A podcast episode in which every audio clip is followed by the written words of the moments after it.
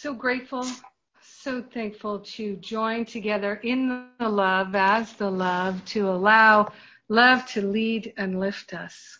So grateful and so thankful to consciously accept and allow our healing as we partner up with the higher Holy Spirit self. We're tapping into the awareness that we live and move and have our being in the perfect love of God as the perfect love of God. We're grateful to come together for the purpose of relinquishing all false beliefs, all false identification. Everything that is untrue falls away. We are grateful and thankful to let ourselves experience profound healing and awakening. We are grateful. In gratitude, we share the benefits with everyone. In gratitude, we let the healing be. We know it's done, and so it is. Amen. Amen. Amen. Hmm. So, who has uh, an uh, a, a, a, eulogy left to read? I thought we had a couple left to read.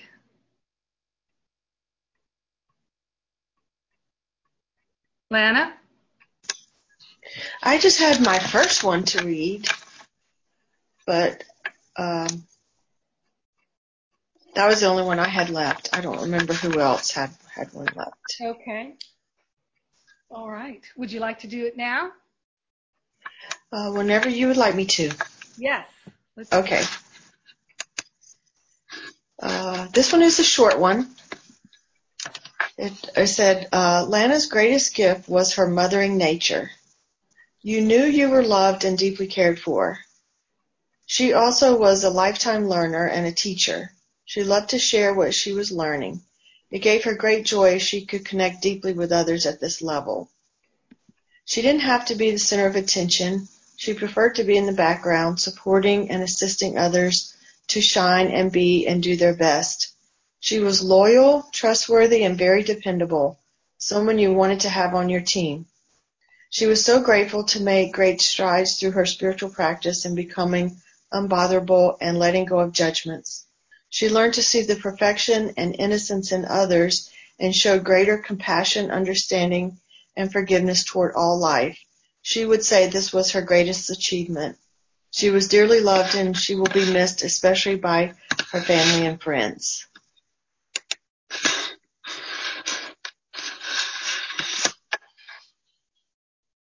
That sounds like the Lana I know.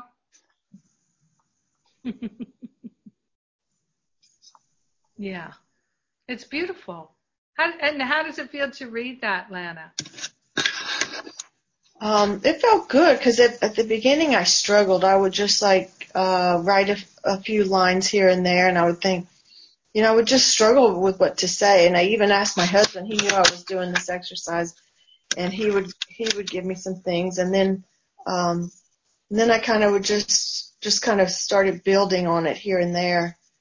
Um, so yeah, it, when it when it came and flowed, I felt good about it.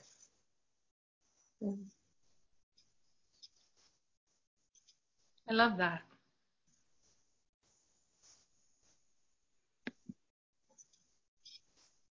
Yeah, it uh,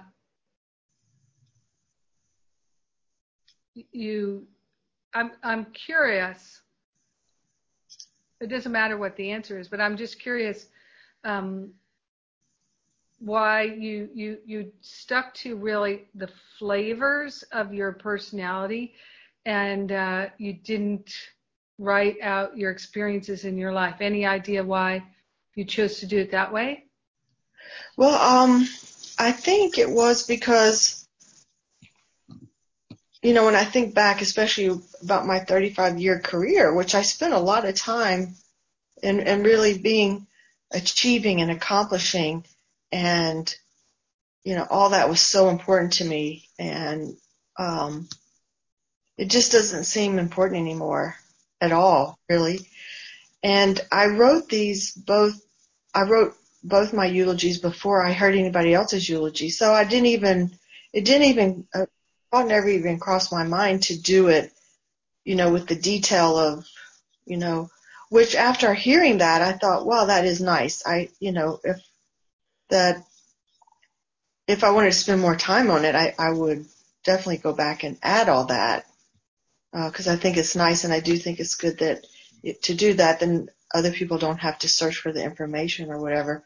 But really, as far as when I thought about my career and, and what I did for so long, it just didn't seem that important. Right. And the, and the flavors were still there because I did some of the same things at work in terms of always being support in a supporting role, working in the background and things like that in my job.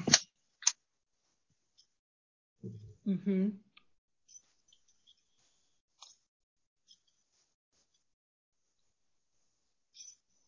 Yeah, it's, you know, um,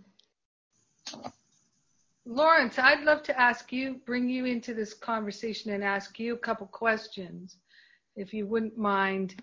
Um, I just unmuted you there. Um, so you went on a journey, Lawrence, and you went back through your life, and we learned so much about you that we didn't know and about your life experience. And of was there any benefit to you in reviewing things of your the the sequential highlights and lowlights of your life there. Was there some value to you in doing that? Um, yeah i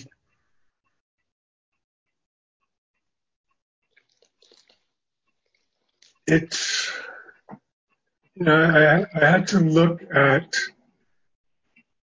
at my life objectively and uh, I saw from the first couple of drafts that I did I, was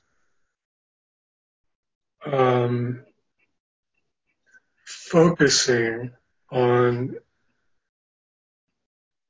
what I didn't like about my life, what what I felt was wrong. Uh, the, the, all of the, the, the negative aspects. I was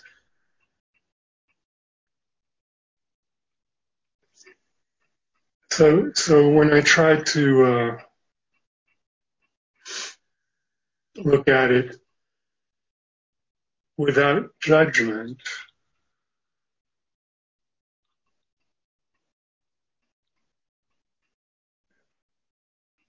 I was able to to see and to, to remember, to realize that uh, it really wasn't all bad. The way that I have a tendency to, I've had a tendency to, to just like think, well, the whole thing has just been really a nightmare. But it's just been, it's just been awful. And I realized in, in, in making myself be objective about it that really a lot of it was very, uh, was, there was a lot of joy. There was a lot of, uh, there, there was in fact more joy than there was pain. But I was just, I tend to focus on the pain. That's what had been sticking in my mind. So when I when I first wrote it, the, I was going into all of the uh, into into a lot of uh,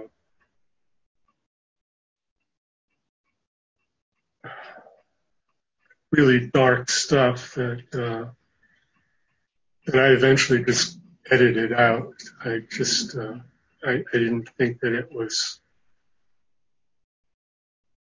necessary to uh, to look at that, to, to keep to keep looking at that because it was obscuring it was obscuring the um, the light. Was and, was I was allowing it. I realized that I have been allowing it to. Uh,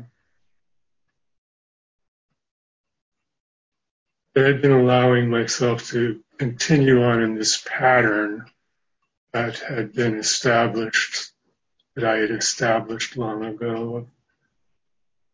Just expecting, expecting the worst and uh, preparing, preparing for the worst at all times.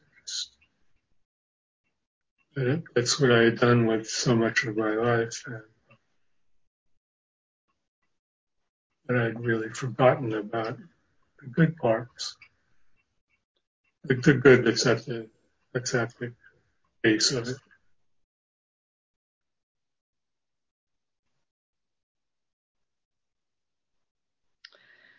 So I really appreciate your sharing that with us, Lawrence. I, what I hear too in that is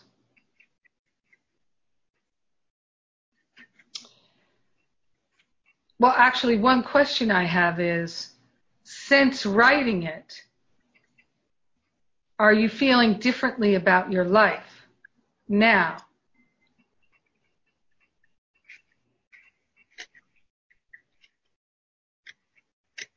Yes. Yeah. I, I, um,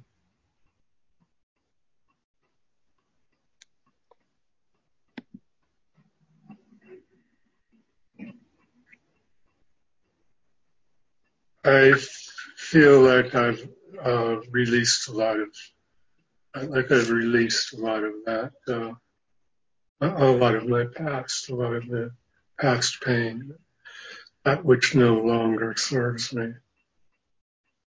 I've, uh, yeah, I, I feel like it's, uh,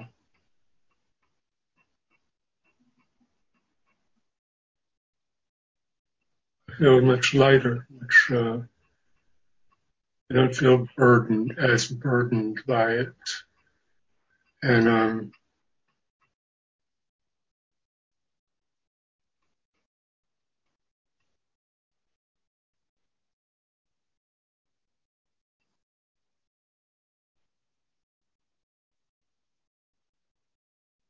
I, I see that, uh, that I can I don't know, somehow I, I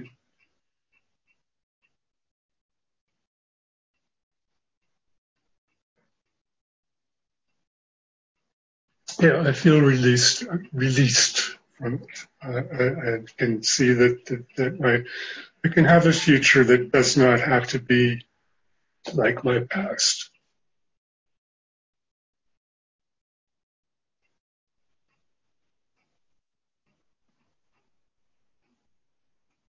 That is huge. Powerful.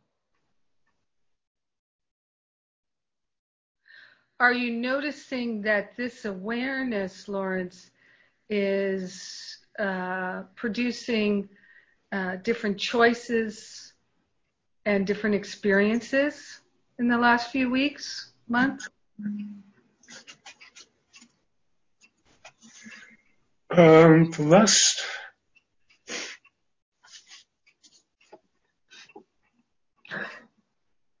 The last few weeks have been very challenging for me. It's, uh, I've been really, it's been kind of, uh,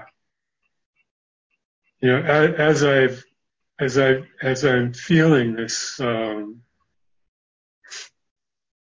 this sense of, of relief at the same time that, uh, my, I'm running into a lot of resistance, a lot of, a lot of ego resistance. In equal, it's like the, the better I feel, the harder my ego pushes to uh, pushes against that. So I, it's like really, I've got to be really uh, careful not to um, it just it, it it requires a lot of attention to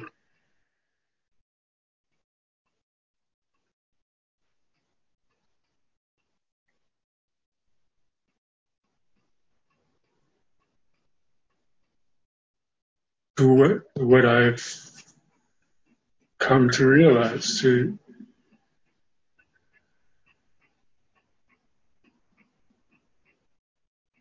I'm coming to a place of equanimity.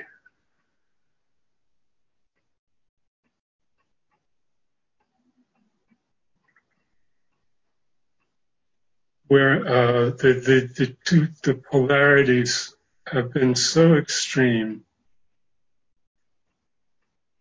it's been a really it's been like a battle. And I feel like finally it's starting to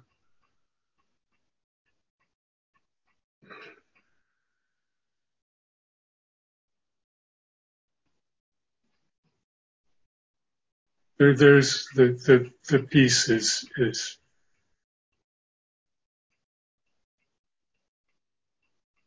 blossoming outward and it's, it's, uh,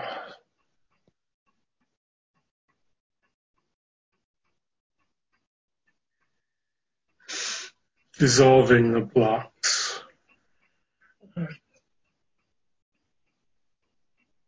There, there's, I don't know, there, there's some, there's some clarity, there, there's, I, I've felt this state of grace before and I've, uh, very, very gradually lost it over, over time. And, uh, I, it's it's I'm getting it back. I'm getting a hold of it again, and uh, it's it's I'm allowing it to. It's permeating my life, my my thinking, right.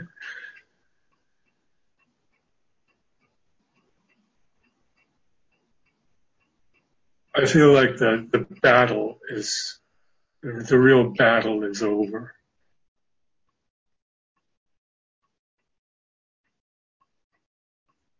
I feel like the war is over and the, the war is over. There's still a few leftover little skirmishes. That, uh, I think I can handle it. I know I can handle it with the help of the Holy Spirit and the company of heaven, which uh, I feel more and more. I feel the angels around me. Always now. Mm.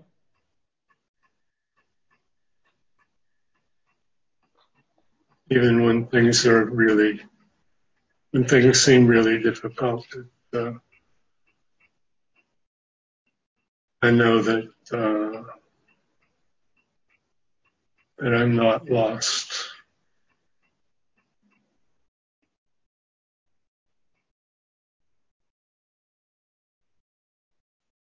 So yeah, it's helped.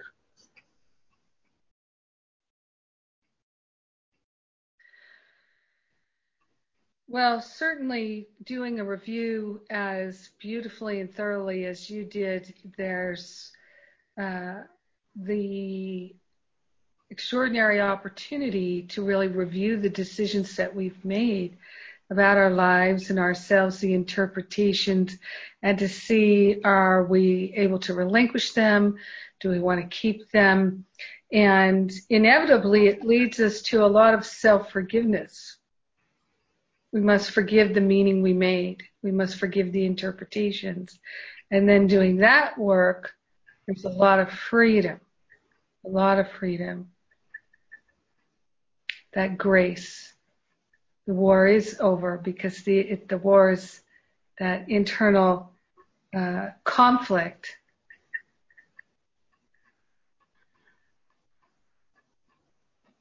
I left a lot out of. Uh, of course. I left huge, huge parts of my life that that I had considered to be because I, I, I actually saw them as being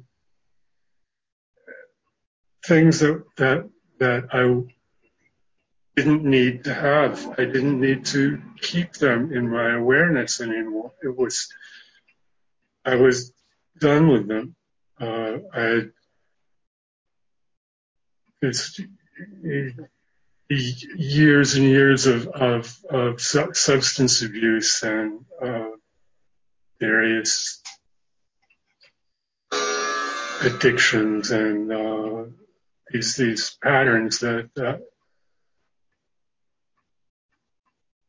that I had to go through for for whatever reason that I that I don't need anymore, and I don't need to keep I don't need to keep thinking about them.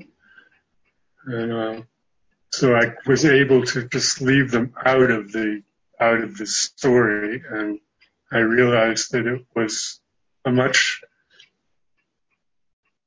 it was a much nicer story without without this stuff that uh, you know it happened but it's not it's not it's there, there's no point in there's nothing to be gained from dwelling on it. Right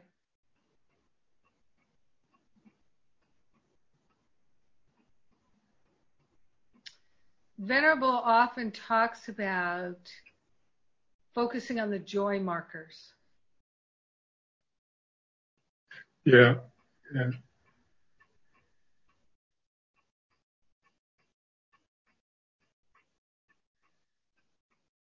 So here's another question for you, Lawrence.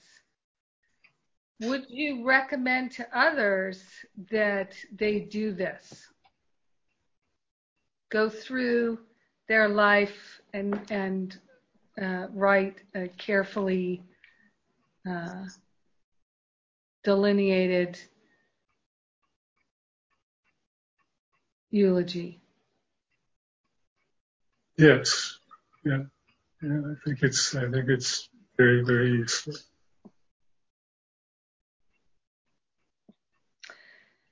Now, uh, uh anything else you want to add, Lawrence?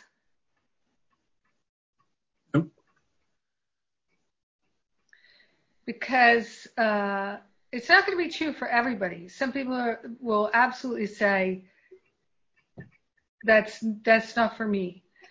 Um, so, Lana, just going back to you and what you shared, uh, you you may or may not wish to go back and rewrite yours uh, it may or may not feel as though it's supportive to you. And it really only matters to you. But I heard you say some things that made me think that um, Lawrence would have some words of wisdom for us based on his experience. But you know, it's it's very subjective. It's what works for each individual.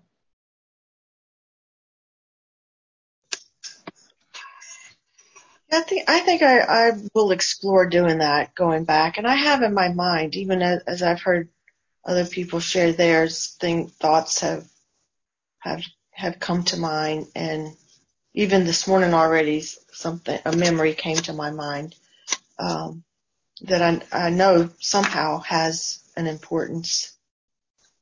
I don't know if it's a joy marker because I don't know exactly what the definition of that would be uh, but it's definitely something that that was a driving factor in my life. So I, I would definitely be open to doing that. I'm I'm going to give everybody this suggestion too. So I'm, I'm not assigning it to the group or anything like that. It's just a suggestion. And I once had a counseling client that was uh, going through a diff- difficult, dark time. And I tuned in. They were asking for help.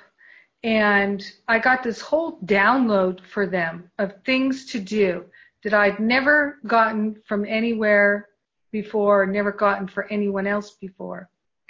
And the things to do were this. What I got was that the, the person had identified themselves as being, let's say, left out, left out of happiness, left out of joy, left out of freedom, left out of family, left out of creativity and uh, all all the, the the good things. They were like standing on the outside in a tattered coat with dirt on their face. I, I had this kind of image of them as being this um, bag person, uh, this bum, and um, what came to me was uh, that literally this is what it, how it came. It was like, here's the healing prescription.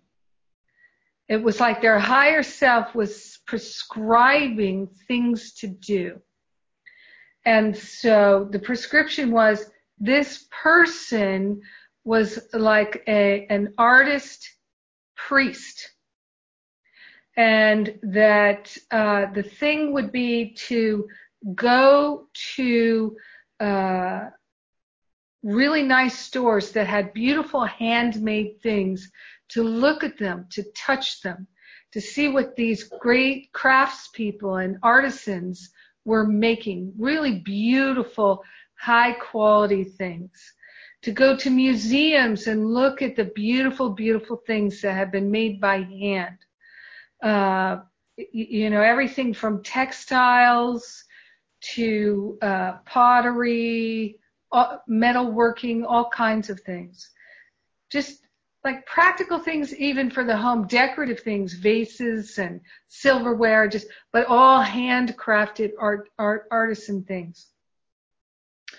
And then also to acquire for themselves because they were kind of living in a like um you know in a, a kind of a one room situation eating over the sink with a fork out of a can of tuna. You know really their life was kind of like that in that moment. And and the prescription included getting a nice table setting. Uh, you know, you don't, if you're really solitary, you just need one plate, one fork, one knife, but a really nice table setting. And to just start there with because you're eating several times a day and make it an artistic experience, a beautiful experience. This beauty can be so healing. And then to get a book, uh, a big book of blank pages like artists use to draw in, you know, but a big one. Uh, and uh, to have colored pens and crayons and all those kinds of things that you could draw with, and to write their story like a fairy tale. Once upon a time, to start it that way, once upon a time, there was a little boy who nobody loved, who always felt left out. And to just start writing it like a, their the life, like it was a fairy tale and to because they were an artist and to draw pictures and maybe put in uh, cut out things and put them in there and and use different kinds of pens and and pastels and and things like that maybe take photographs or whatever and make it like a collage fairy tale book of their life and to tell their story up until this moment and then to say you know, that something magical happened. And from that day forward, and then to write the future eulogy in a sense, like the future fairy tale. and this happened and that happened and to you know see all how all the different colors are changing as they go through the different parts of the fairy tale and into the future and to write their future story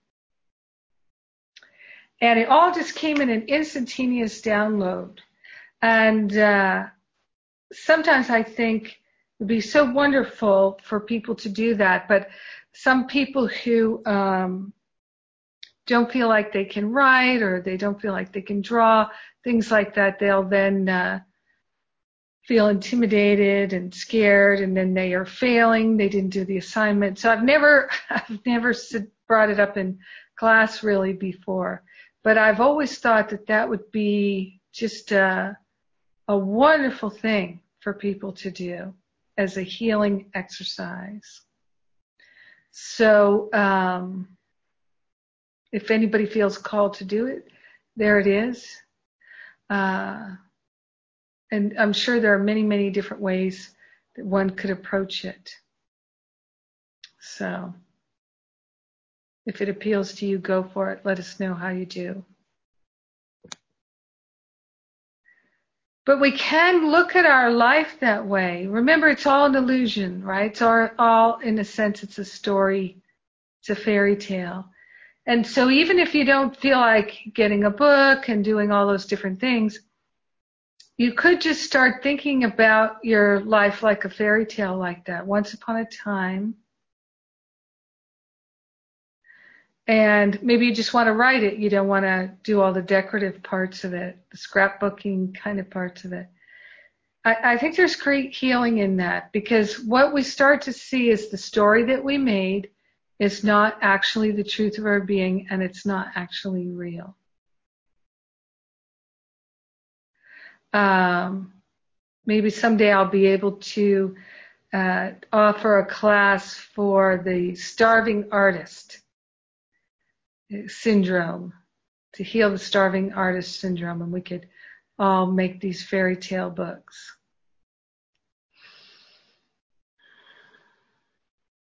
Anybody like to share? Anybody have a thought, comment, question, anything?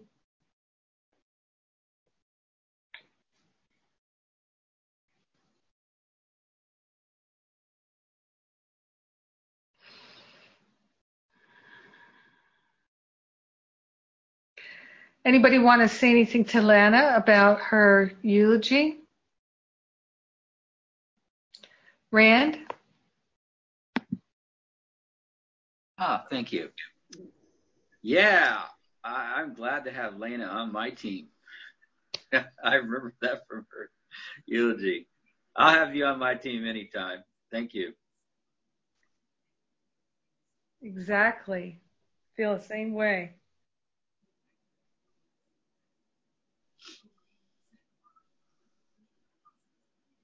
Thanks, Rand. Diane? Uh, I just wanted to thank you for um, for your eulogy, and I I felt when you were reading it, it was just such a um, a kind of pristine view of yourself.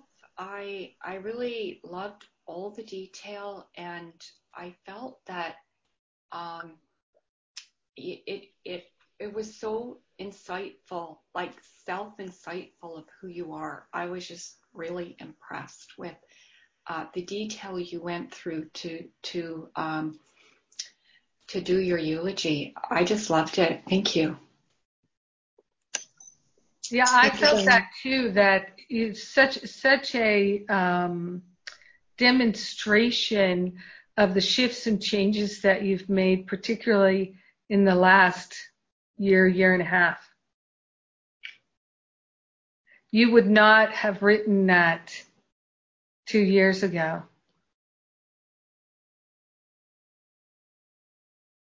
And so I can really see why you would say that it's that before you retired, your work was so important to you. That's part of your identity, right? And uh, we we gather our identity often from either where we're super successful or we have any success at all or where we fail. right? It's, it's the, the, the false identity comes from those kinds of things. So what I hear in your eulogy too is that you're now really identified so much more with your true self. And that's what's important.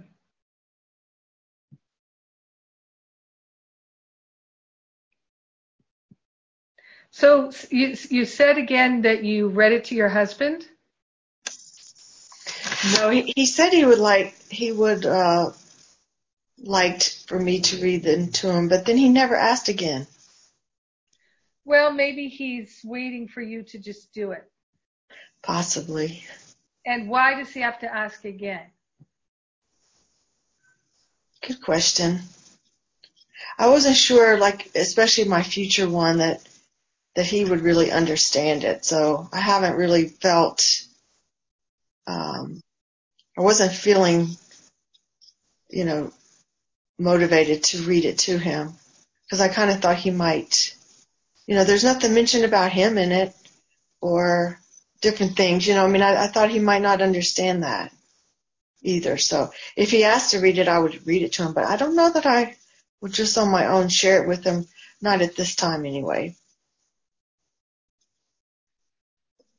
And why is that?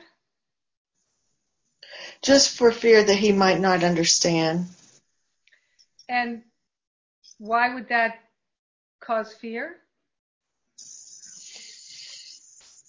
Then if, usually I get myself in trouble if I'm trying to explain things to him. He just doesn't understand. I mean, even, he's still pretty grounded in this world and, you know, he, I mean, we have talked about things in the past, like if something happened to me or something happened to him, you know, that, uh, I would want him to get married again and things like that, but he doesn't share that same kind of feeling, you know. Um, he's still very grounded in this world, so I just didn't think he would understand. Maybe he would, he just, I just didn't, was afraid he might not understand. And if I explain things, then I get myself in trouble and just make it worse and it feels like.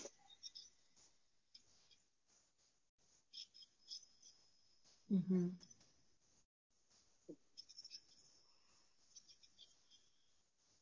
Would there be a way to, and would there be any value in Lana rewriting them in a way that he could understand?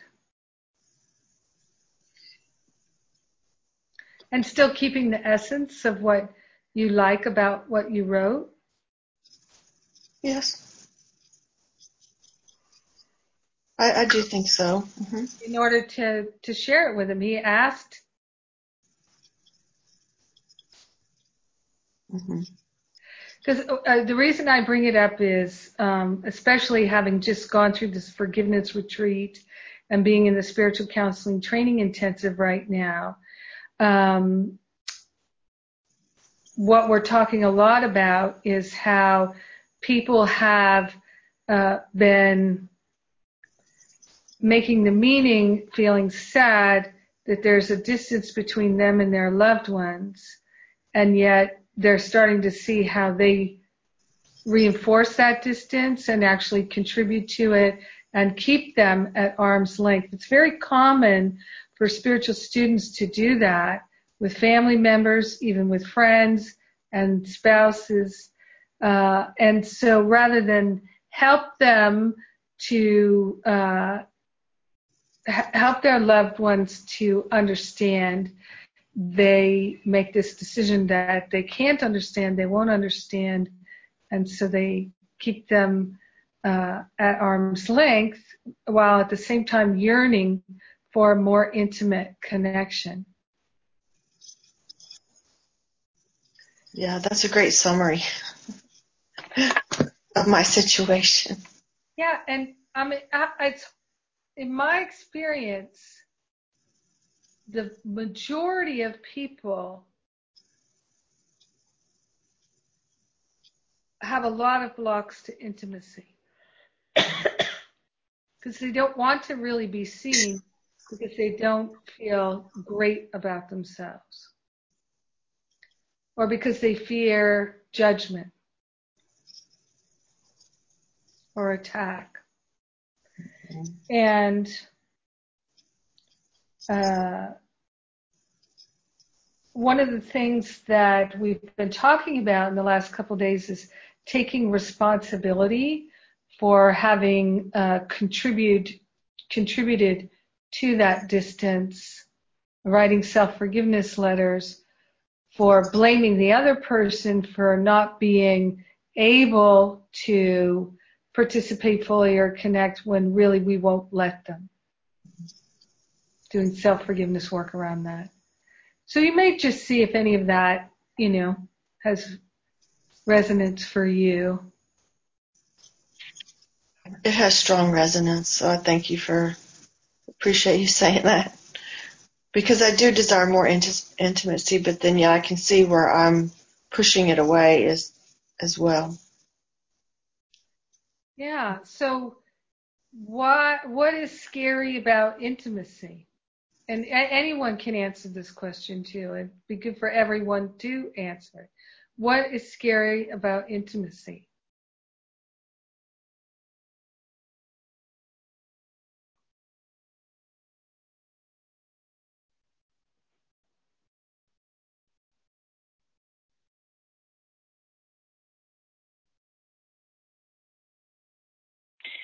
I can share. This is Angela on the phone.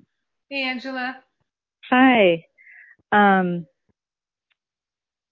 what I have noticed is that in the past, I was not so masterful at um, initiating intimacy or asking for it or um, approaching it because I approached it with a fear of rejection or um, I approached it with expectation of being understood and received and supported in my asking. And so I noticed that I remember getting the image in the past of like, I'm standing on stage professing my heart and you're the one person audience who's not even clapping for me and you're just looking at me like I don't make sense or so I have felt in the past not well received so then I feel, um, I have felt, uh, yeah, rejected. And so what I'm seeing is possible is, um, just to, to be able to approach it without neediness has felt like a growth period for me to be able to come from um, a place where I've given myself so much self love that it's really an extension of me, rather, intimacy is. It's like an extension of that rather than it's a need. So I have been kind of just letting myself um, grow into the self loving aspect so that I'm full and then I can extend it and create it. Um, and there are still moments of vulnerability and I'm like working on those, but that's been my experience is that it's been uh, a learning of how to go about it. Powerful. That's beautiful.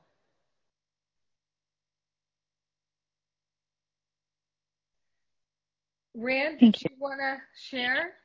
Oh. I guess the topic was uh, fear of intimacy, right? Yes. And I find in my current relationship, when I share, it usually comes back to bite me. And so I'm in that mode of not really wanting to share because there's, you know, retribution there. So I just uh, haven't found a way to feel comfortable sharing, knowing that there's this something on the other end that doesn't really feel good not to say that I'm perfect on receiving the other gifts on the other end, but yeah.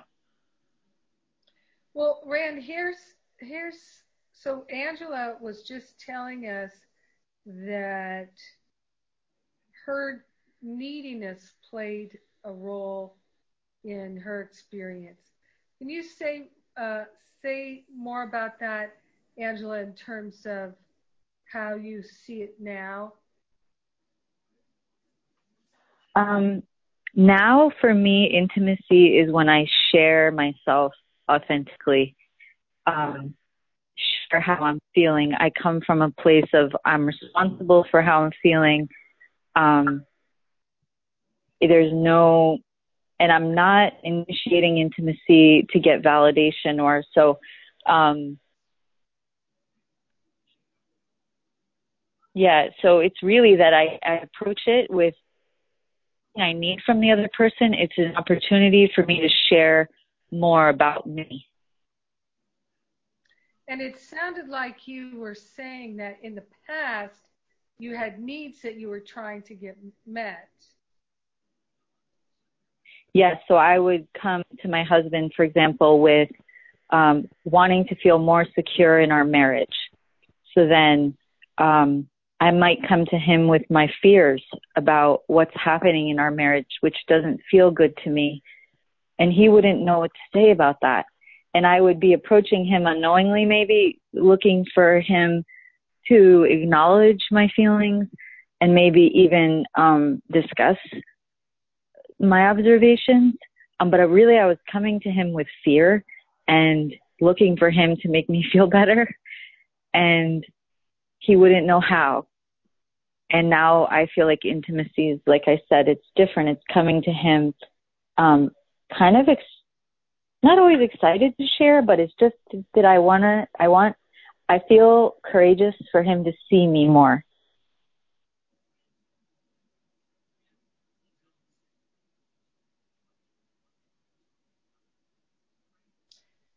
Yeah, and there's nothing wrong with going to your husband and having neediness and fear that you'd like help with. But yeah, I just yeah, I just saw. sorry. No, just and, and it, there's nothing wrong with that at all, and he may not be able to help you, and then we have to accept that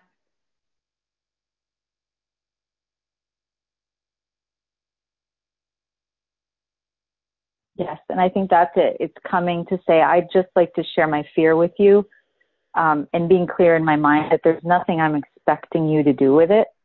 Again, I just wanted you to see me. I want you to know how I'm feeling. But I was coming with the thing like, well, doesn't that make you want to hug me? Doesn't that make you want to console me?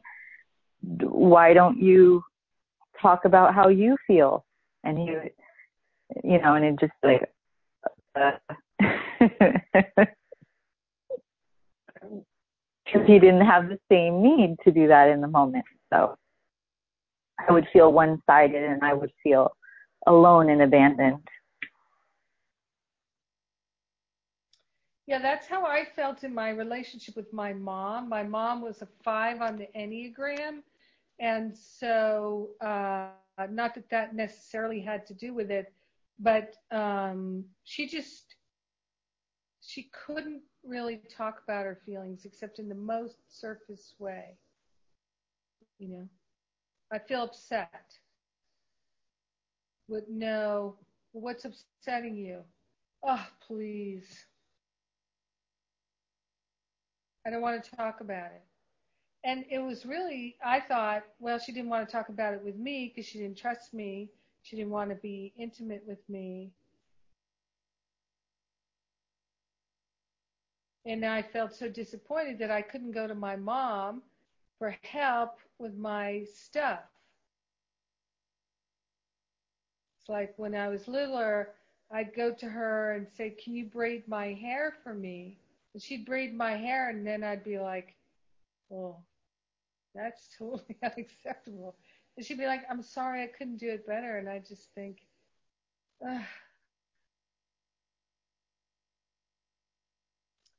So I would then be resentful and feel like, certainly with the emotional stuff, that she was withholding from me. It took me so long to realize she wasn't withholding at all. She just didn't know, did not know how to talk about her feelings. And her inability to talk about her feelings made her even more feel like this is not a good place for me, not a safe space for me to talk about my feelings. be like sending uh, somebody who does barely knows how to make toast into a room full of gourmet cooks who are in competition and saying, all right, make a souffle. They're like, ah, I can't make a souffle. I can make toast. it's going to the hardware store for milk or frozen yogurt. We don't have any there. So, so Angela, what I'm hearing you say now is you can go to Crispin and you can share how you're feeling without making him responsible. And while there might be things you'd like from him, you don't feel the same needing, wanting, craving that you used to. Maybe sometimes.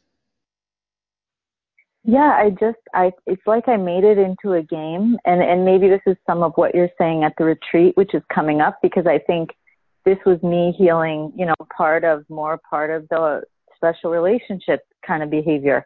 So I get to this almost self-sustainable place and now there's more growth because now I can because I've learned how to give myself what I need and ask spirit and really literally I will hug a a pillow if I want to hug and my husband doesn't want to hug. And um I've literally asked him to like lay down with me and he didn't want to, so I laid down with myself and like a stuffed animal and I was like, okay, I'm not deprived. Um but now I think there's the stepping off point of like now how can I because I feel full, how can I bring more love into our in affection? into our relationship because instead of moving in a direction of isolation or self-sufficiency, you know. But it felt necessary as part of my growing to get to that point. Hmm. Yeah. But now I hear spirit say things like, hold his hand.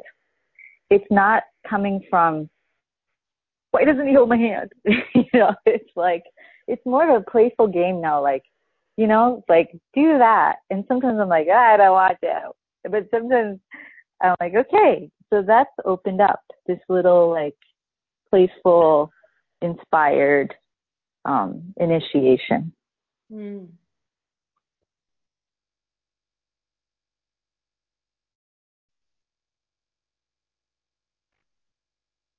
Rand, do you see any insights or reflections related to you and, and Christy there? There we go.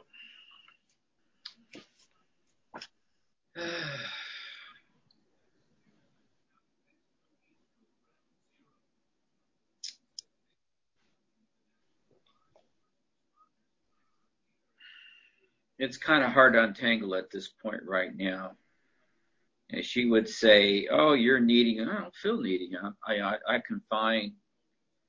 She projects onto me all kinds of things, all sort of meanings, and it's just very difficult to have a conversation with somebody like that at this point. There's just too much baggage. She, you know, we, she's really project all kinds of thoughts onto me and uh, so we're at loggerheads on that. Sorry, I don't do with it. Yep, and that's what happens in our relationships is projection after projection after projection. Yeah, I'm working on not projecting on her, and I'm sure I am, but uh, I'm just trying to stay in that neutral ground. Um, keep wishing her well, as I know she's wishing me well, and um, finding that space where uh, there's some contentment.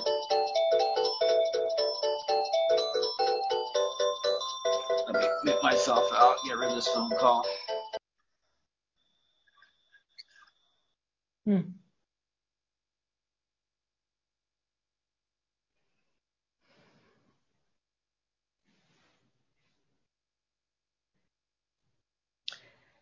Anybody else like to share in this topic of fear of intimacy and how it shows up in our relationships, how we block intimacy and how we're accepting it, allowing it, experiencing it.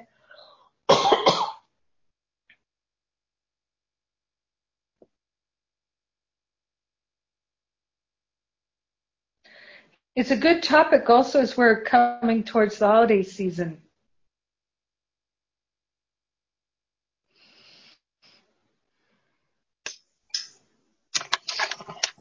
Share? Okay, Lawrence. Lawrence also wants to share. No?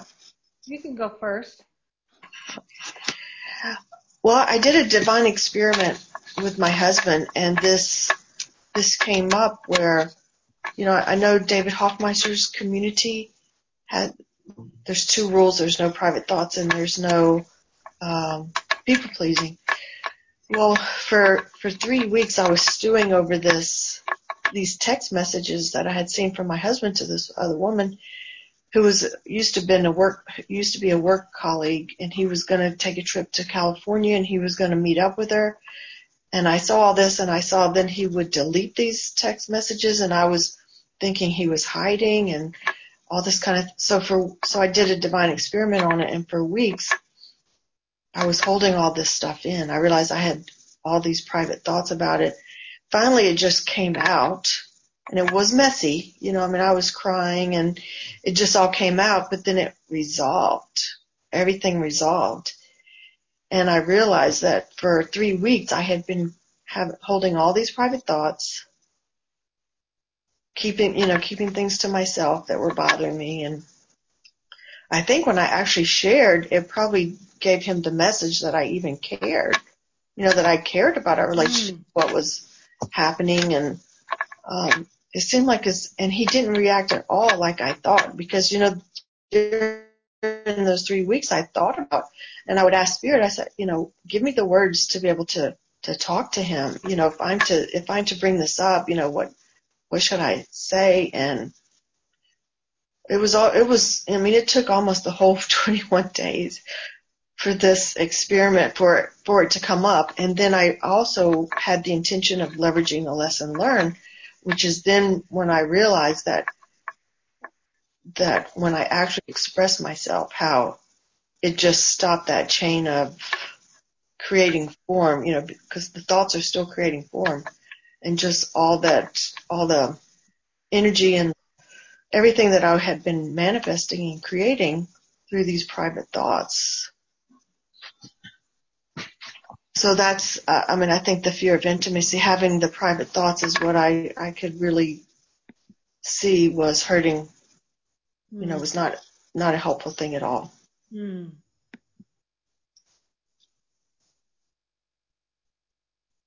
Yeah.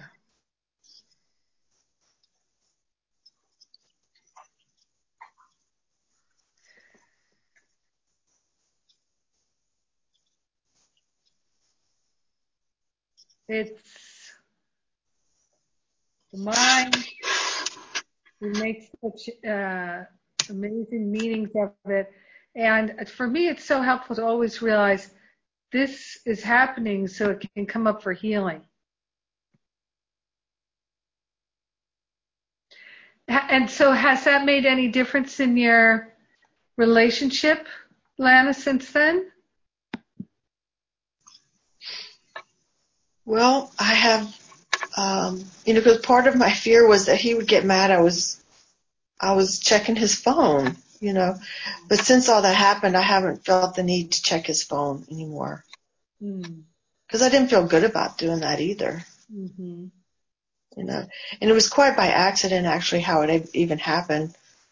Um, it was kind of innocent how I even came across these text messages. It was kind of innocent, but then I would go looking for it afterwards. And so that was the part I, I was afraid he would get mad about. And I think, and, um, so since then I, I have, I have that, uh, feeling of not trusting him that has gone away.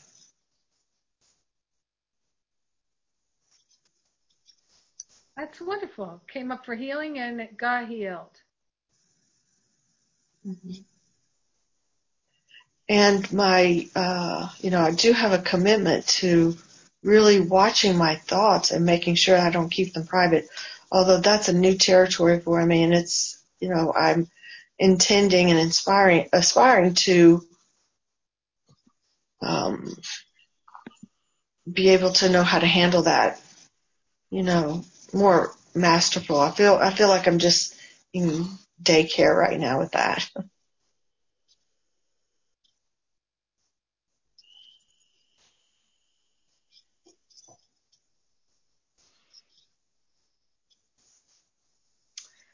So say a little bit more about that, Lana. I think I have been so used to keeping my thoughts private and being such a private person. Mm-hmm. Um, I don't know. I don't. I, I feel like, especially sharing with my husband, uh,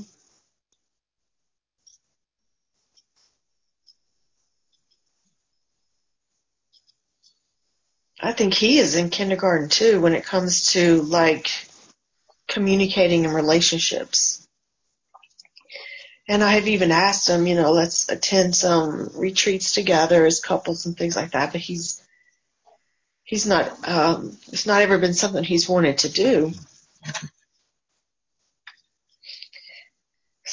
So we both have a lot to learn in this area and um Yeah, maybe we're both still coming from a lot of neediness, like what Angela was sharing. You know, so Lana, something that could be helpful, maybe, to you and in uh, having more of the intimacy that you would like. And this can work for people like myself, uh, those who are not in relationship so uh, certainly we, we can always work with the deep desire of the heart about our relationships. And I highly recommend that. Even if we're not in relationship, still the deep desire of my heart, if you'd like to have a partnership, would be to be in a partnership that's loving and what whatever else that you would like. And uh, if you some people know I, I don't want that. I've had that. I don't want that. Now I, I enjoy being single. So of course you can still do the deep desire of my heart is to have uh, completely loving relationships and that because e- even if we're single, a lot of times we still would like to have healthy, intimate relationships with our friends and family. And uh, I rarely meet anyone who doesn't have some relationships that couldn't be uh, improved. So all, all of this can help us learn about all of our relationships. But when I do couples counseling, some of the things that come up are to recommend that together they craft a mission or purpose statement for their relationship and that they write out what they what the goals are in the relationship, what their intention is in the relationship, and what is the growth that they would like to experience over the next year, five years, 10 years, 20 years. I have yet to have any couple come to me for counseling that they've done any of those things.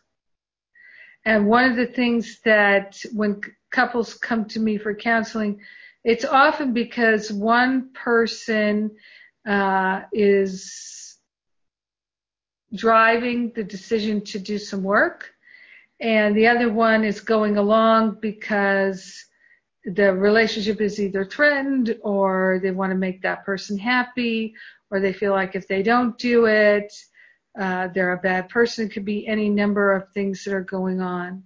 And um, sometimes I'll say, just, well, what are your goals in the relationship? Or I'll say, well, what are the, uh, what are the lines you don't cross? What are the rules?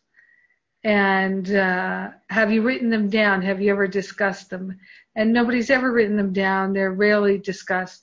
It's occasion, occasionally some people will have a little bit of things, but it's interesting how people wouldn't live their career that way.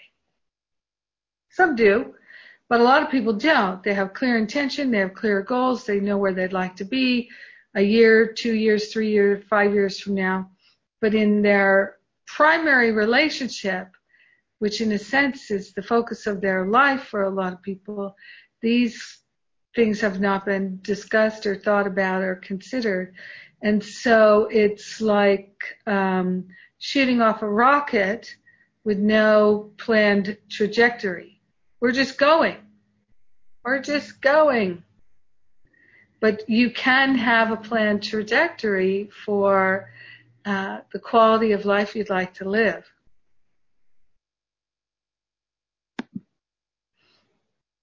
And so that can be a way to have that conversation with your husband there, Lana, where you can say, um, let's talk about our relationship in terms of having some goals in our relationship. Now that I'm retired, our relationship is even more of a focus in my life.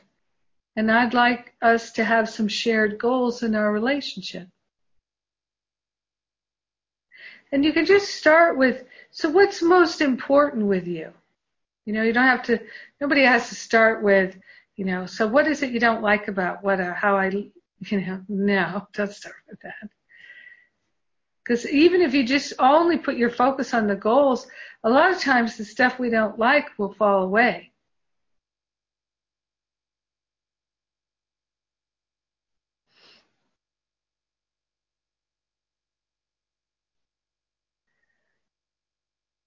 Do you think your husband would be on board with having a conversation like that, Lana? Yes, I do. I think he would be. Mm-hmm. Yeah, so you can start to uh, invite him more into that conversation gently so it's not threatening. A lot of people avoid conversations where they feel like they can't win, they can't succeed. And particularly men do. So if you, you can broach the conversation where no matter what he says, he can be a winner. He can feel successful. If you give him lots of like, oh, I'm so glad you said that. Oh, I'm, oh, thank you for telling me that. Lots of encouraging sounds and smiling and touching him.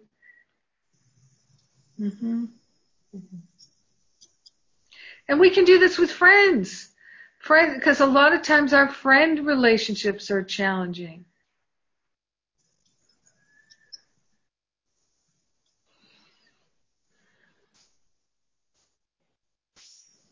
And uh, very common for people when the friend, friendships become challenging, people just say, I, I got to get out of this.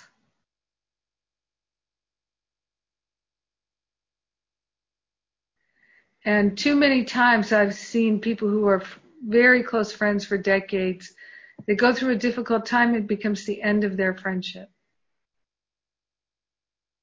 Because if we don't agree, we can't be friends.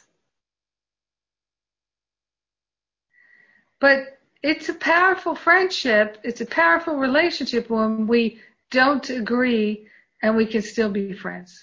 That's a powerful thing because it's meaning I, I can love you and be in an intimate, loving relationship with you, even though you don't validate my perspective. That is spiritual maturity. And Rand, what I what we've heard from you that you've told us is um, it just feels like Christy is totally emotionally overwhelmed and she she just can't handle it. She's way too triggered. And and I I think that there most people in your situation, Rand, would just have to grieve.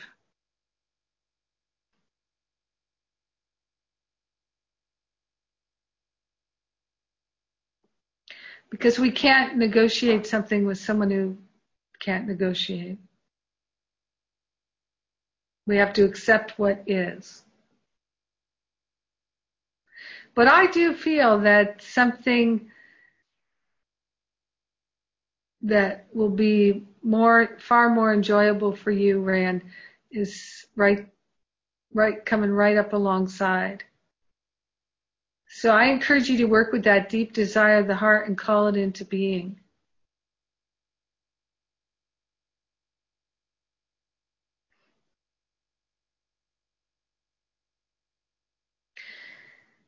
You know, sometimes one of the scariest things in the world has been for me is when I felt that I really wanted a relationship and I didn't have one and I felt insecure about it that if people would ask me, do you want a relationship? I'd say, no, no, I'm happy just the way I am.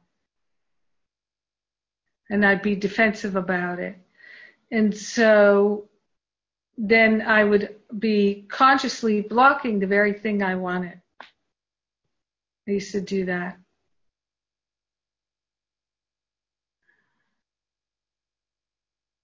We can be so protective. And I've seen so many people who were dating and dating and dating and dating, but they were sending everybody these signals that they didn't feel relationship wasn't safe to them. It didn't feel lovable.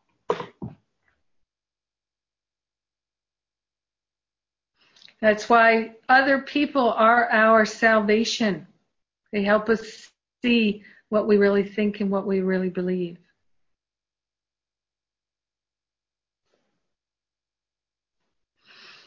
Hmm.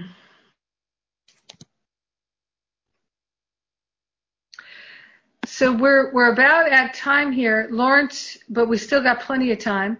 Uh, Lawrence, did you want to share something a while back?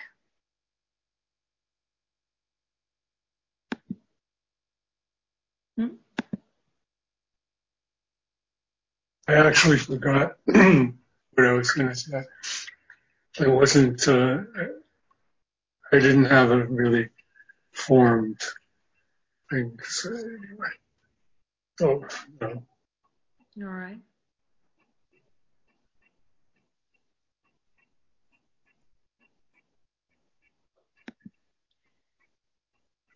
So, um, with the holidays coming, I'm just going to ask people do you have any new goals for your holidays? And you could think about this and we can talk about it next week. Any new goals for your holidays?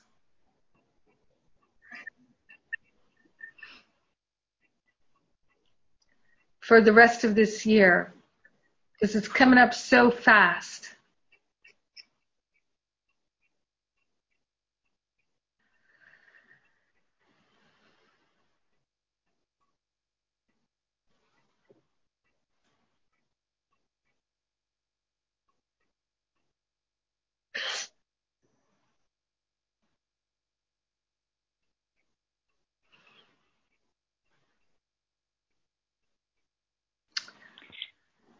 Angela? Well, I, yeah? yeah, I was just going to share that mine are particularly interesting these holidays coming up. Um, since I'm due around Thanksgiving, that my goals are really just to honor the needs of um, myself and our family, like my husband and the baby, and not to feel pressured to go anywhere or have people here, and just to really be present to what feels the most um, appropriate and and um, helpful to us. So I've already had people at the baby shower ask, "When are you bringing the baby?" It's like, wow, okay. So you know, um, just being slow and uh, just getting used to it. So that's my whole goal. just adjusting. Mm.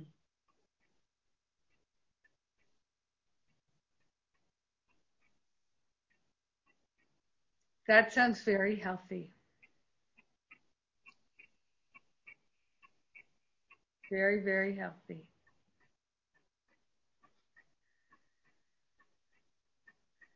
And the Carruthers, they're going to be with their one of their daughters, I think, right? Yes, and I think they literally, I think they're going to be in New York instead of New Hampshire in case Karen needs to come to be at my birth, so that she'd be closer. Um, yeah.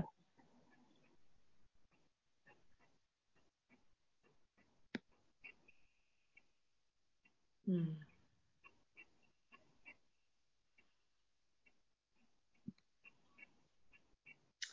Well,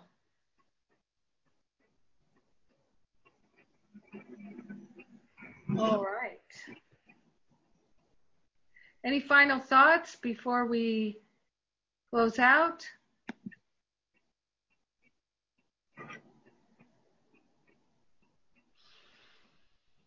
Diane.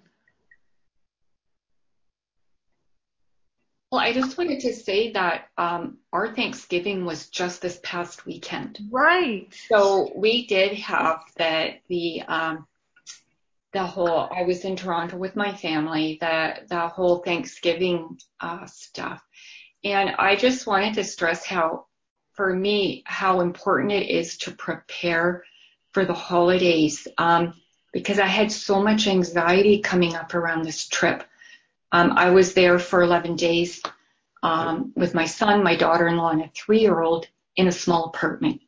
And um, we did, we left for a while, went to cabin, but we did quite, all of us quite well together. But I can't stress enough for myself the importance of preparation because um, my intention was to have a peaceful, harmonious time um, and I would say most of the time it was.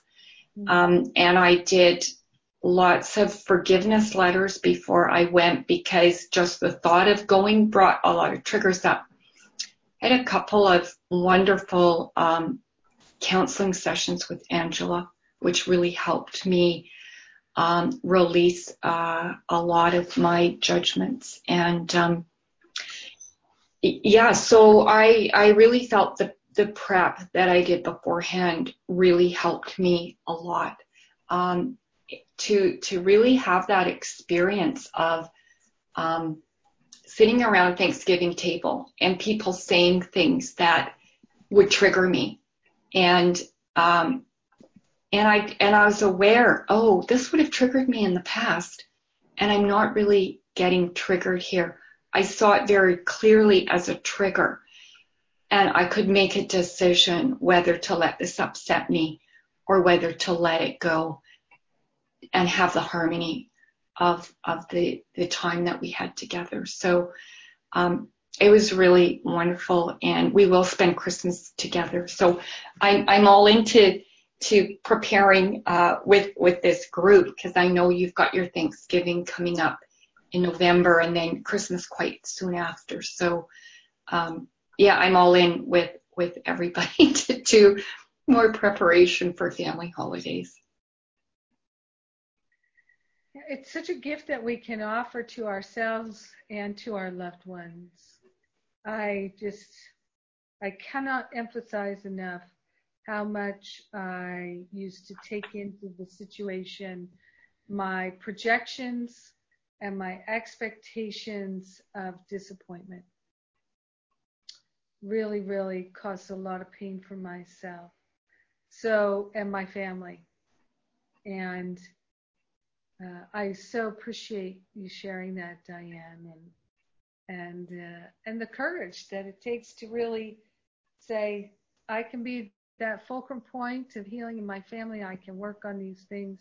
I can have a different experience, and I'd like to.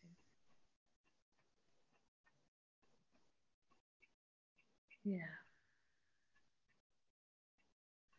I've spent many a holiday by myself in meditation. I've spent birthdays by myself and Christmas by myself, Thanksgiving by myself, a number of times. And uh, and I've also had horrible, horrible holidays and wonderful, wonderful holidays. So I think being very intentional is helpful to all of us. And see, and starting to energize it now early, it's really helpful.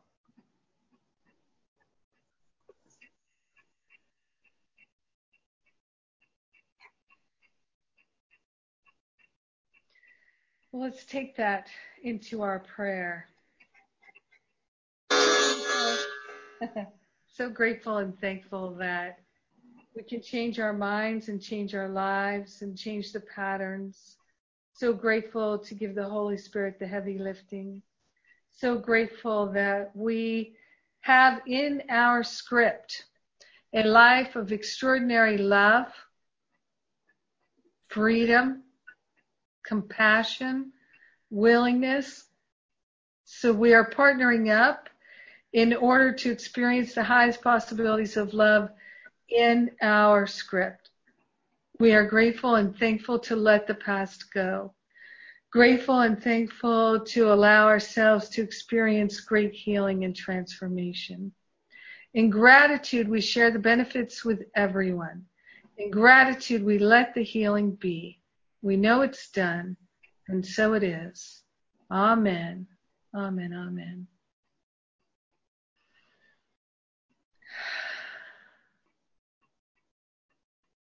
Much love. See you next week. Mwah. Bye for now.